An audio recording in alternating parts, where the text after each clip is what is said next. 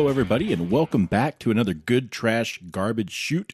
Quick reviews on new releases. I am Arthur Gordon, uh, and this week we're going to be taking a look at the new uh, adaptation of the best selling novel Where the Crawdads Sing. Uh, the, Where the Crawdads Sing uh, is rated PG 13. It clocks in at two hours and five minutes. Uh, it is a screenplay by Lucy Alibar, based on the same uh, book of the same title by Delia Owens. Uh, it stars Daisy Edgar Jones, Taylor John Smith, Harris Dickinson, uh, and is directed by Olivia Newman. Uh, if you are unfamiliar with this story, it is sort of a hybrid coming of age slash mystery courthouse type story. Uh, the the quick synopsis here from IMDb is a woman who raised herself in the marshes of the deep south becomes a suspect in the murder of a man she was once involved with.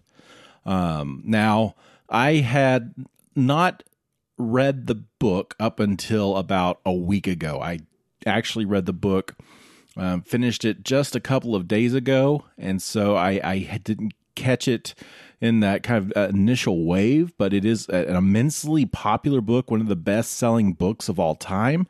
Uh, as of January 2022, it had sold 12 million copies. Um, and I've seen it multiple times in Target, in Barnes and Noble, other bookstores. The that cover just kind of really popped. Um, the the title I think is very evocative, and so you know it was one I had not read, but I was seen enough to know it was a thing and it was very popular. Uh, I'd had friends who had read it, uh, but my I myself had not gotten to it. So when the movie was coming out, I wanted to see the movie. I had wanted to read the book anyway, and so I did a package deal. So I just read the book a few days ago. Uh, went and saw the movie just I about uh, got out about an hour ago. Uh, so this is fresh out the fresh out the kitchen. Um, so yeah, I, I am drawn to this title. I think because I, I have roots in the deep south. Um, I, I, I like to eat crawfish, uh, so that's kind of the you know uh, the idea of the crawdad, the crawfish, crayfish. Uh, is, is one that always kind of catches my eye, and, and I just think that's a, it's a great title. I'm not gonna lie, where the crawdads sing. I think that's a very evocative title. I like that. Um, we're not here to review the book though. We're here to take a look at this movie. Um, as I said, uh, two hours, five minutes, PG 13. So it is doing uh, a lot in a little amount of time. And that's always a challenge with book to movie adaptations or book to television adaptations, right? Uh, in this, uh, Daisy Edgar Jones stars as our titular character, Kya Clark, um, who has been abandoned in the marshes of North Carolina at the young age of eight in 1952, if I'm not mistaken, is about the time uh, where we kind of kick off uh, her story. Uh, and it's about her raising herself, essentially. So the the big crux of this really is a coming of age story about this woman who has grown up as an outcast, an outsider, uh, something of a uh, social pariah. Uh, she is made fun of by the townsfolk. They think she is this, you know, monster that lives off in the marsh. And all of that kind of rolls around in the novel. Uh, there's a lot to kind of play with. The book spans about a 15, 18 year time span, uh, if I'm not mistaken. The movie movie does as well. Um, and so uh, the, the movie itself also tries to encapsulate that time span. Uh, this is uh, a very melodramatic film. You know, uh, if you've read the book, you probably know what you're getting. If you've only seen trailers, you're probably going to have a good idea. Actually, I think the trailer sells this pretty well. Uh, it does feel like it's about two steps above a Hallmark film. Um, and that's kind of where it lies in that high melodramatic, low budget romance territory. And I, I think that's about where it settles as well. It doesn't really do anything too um, egregious, but it also really doesn't do anything too spectacular either. Um, a few things going on. Uh, Daisy Edgar Jones, I believe, is a British actress, and so she is doing this kind of southern uh, affectation, and, and, it's a little inconsistent. Sometimes it's thicker uh, than it is at other points. Sometimes it's just kind of a, a base American uh, accent that doesn't really have a strong affectation. And for somebody who's kind of raised that part of the country that time, that that accent sh- I think would have been something much thicker and much uh, more specific to the region. And so her, you know, dialect there uh, doesn't quite get it, but I think the performance itself is pretty good. She's cagey, uh, unsettled, unnerved, but also very kind of confident in her way. And I think that does reflect the character from the book. And I think Jones uh, captures that well. Everybody else feels like they're in a movie of the month type of situation. Uh, uh, like I said, you could have pegged these guys from a, a, a television movie, a Hallmark movie, a Lifetime movie. You, you got the the the uh, jock douchey guy. Uh, you, you've got the um, golden heart wants to love her, doesn't have it. Ryan Gosling notebook type. Uh, you got the old wise lawyer, you know, every kind of thing you'd expect. The archetypes are all there and kind of played to a T by everybody involved. Um, David Strathairn is here as well, kind of lending credibility, I think, to the whole production as the most noted, known uh, character actor in the bunch, um, and he's he's good. You know, he, he's David Strathairn. He doesn't really miss.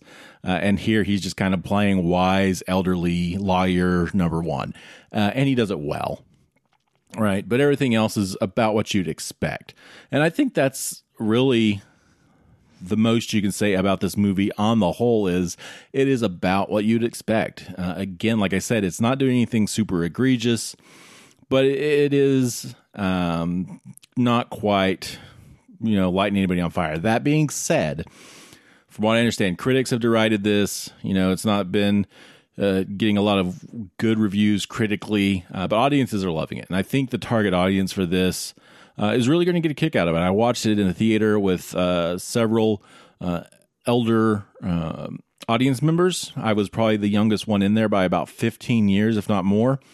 Uh, and I think they all seem to to really get a kick out of it. Uh, they they I, I, overheard some people saying it was done well. They liked it, so I think fans of the book might have some qualms, and we can get into that. Uh, but I think by and large, the target demographic for this is really going to go for it. And so I, you know, I, I think for this type of film, the Notebook is the measuring stick. I think the Notebook is very good. Uh, I think it's you know just so well cast, well put together, well assembled uh, that it just works. It's, it's got a lot of heart and a lot of pathos, and uh, just Ryan Gosling and Rachel McAdams are so good together in that movie. This, you know, it, it just doesn't have that kind of thing to make it soar above being what it is. That being said, it has financially, you know, surpassed expectations in its opening weekend.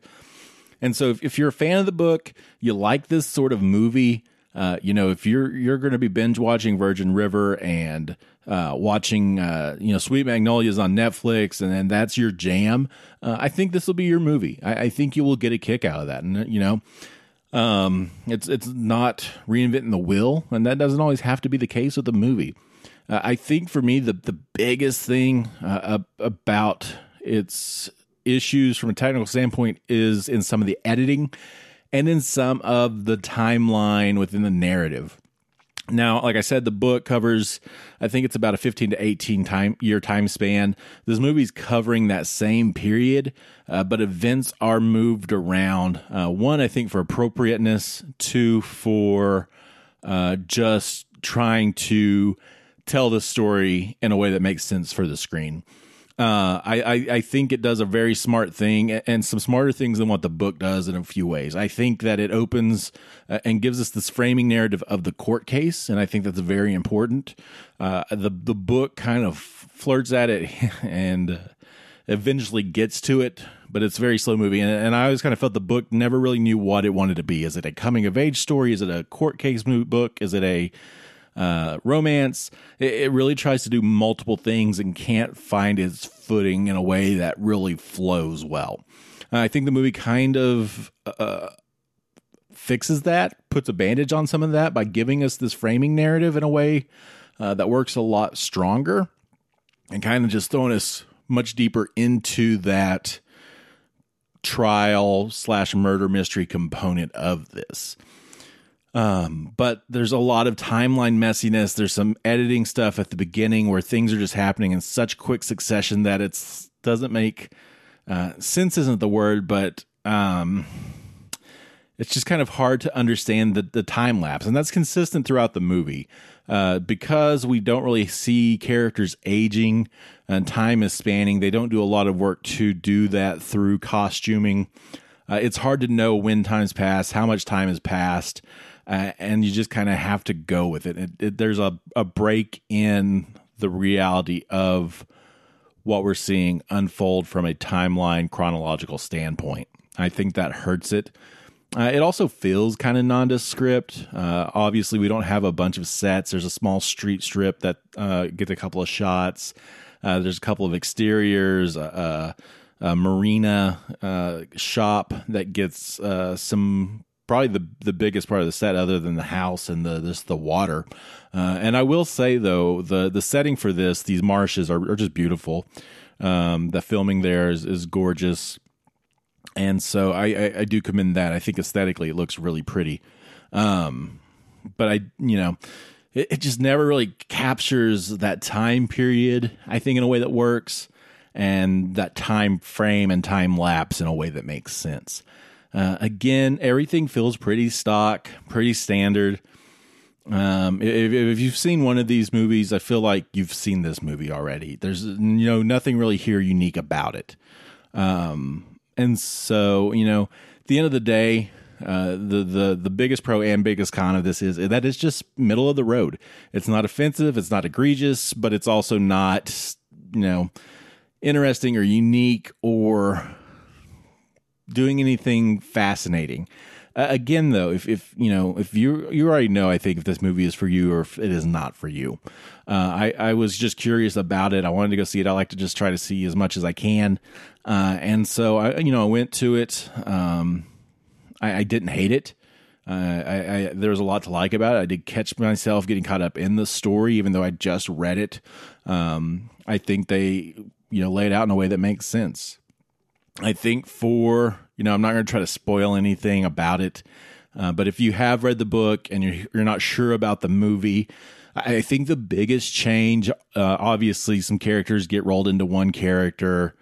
Um, the, the the timing thing is the biggest thing because there's some stuff that's in the third of the book, last third of the book, that is brought to the forefront of the film to give it this framing narrative. Um, and I don't know. I, I think it works big picture the way they incorporated it didn't quite gel with me. Um, and I don't know if it'll gel with fans of the book as well. Uh, but that aside, I think fans of the book will probably get into this unless there's something I'm missing. Um, there's also some cuts to a, a couple of things about uh, Kya's character that they I think for time reasons just couldn't get in. And actually I think it was one of the weaker parts of the book, and so I'm glad that they didn't.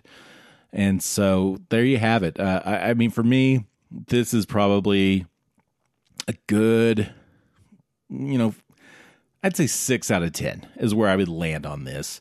Uh, it's not egregious. I, I didn't wasn't offended. I went and spent time watching it. Uh, I would go, you know, I'd watch it again if somebody wanted to watch it with me uh, or were interested in seeing it.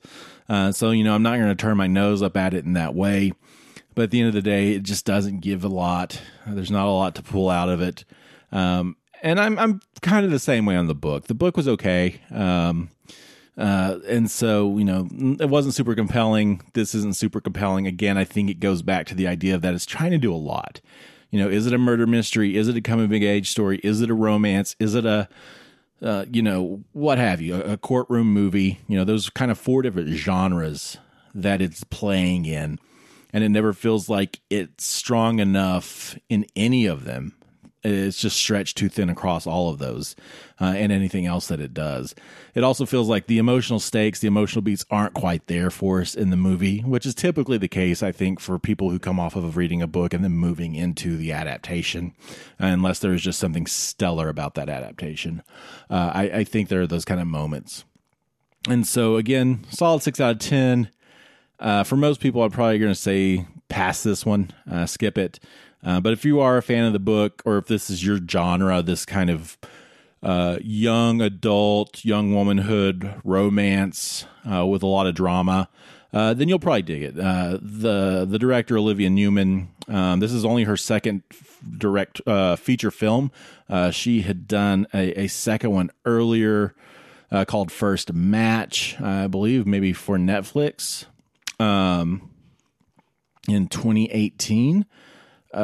But uh, she's also worked on TV quite a bit. She's done some work on Chicago PD, Chicago Fire. And so that's kind of her background is this high melodrama, soap opera style storytelling. And I think if that's your thing, um, then yeah, I think the movie would be for you. But by and large, I, I just can't really recommend this one, I don't think. So there you have it. That's it. Um, another good trash garbage shoot pick for you as we talked here today about where the crawdads sing here in 2022 um, if you go check it out let us know over on good trash media on twitter what you thought of it.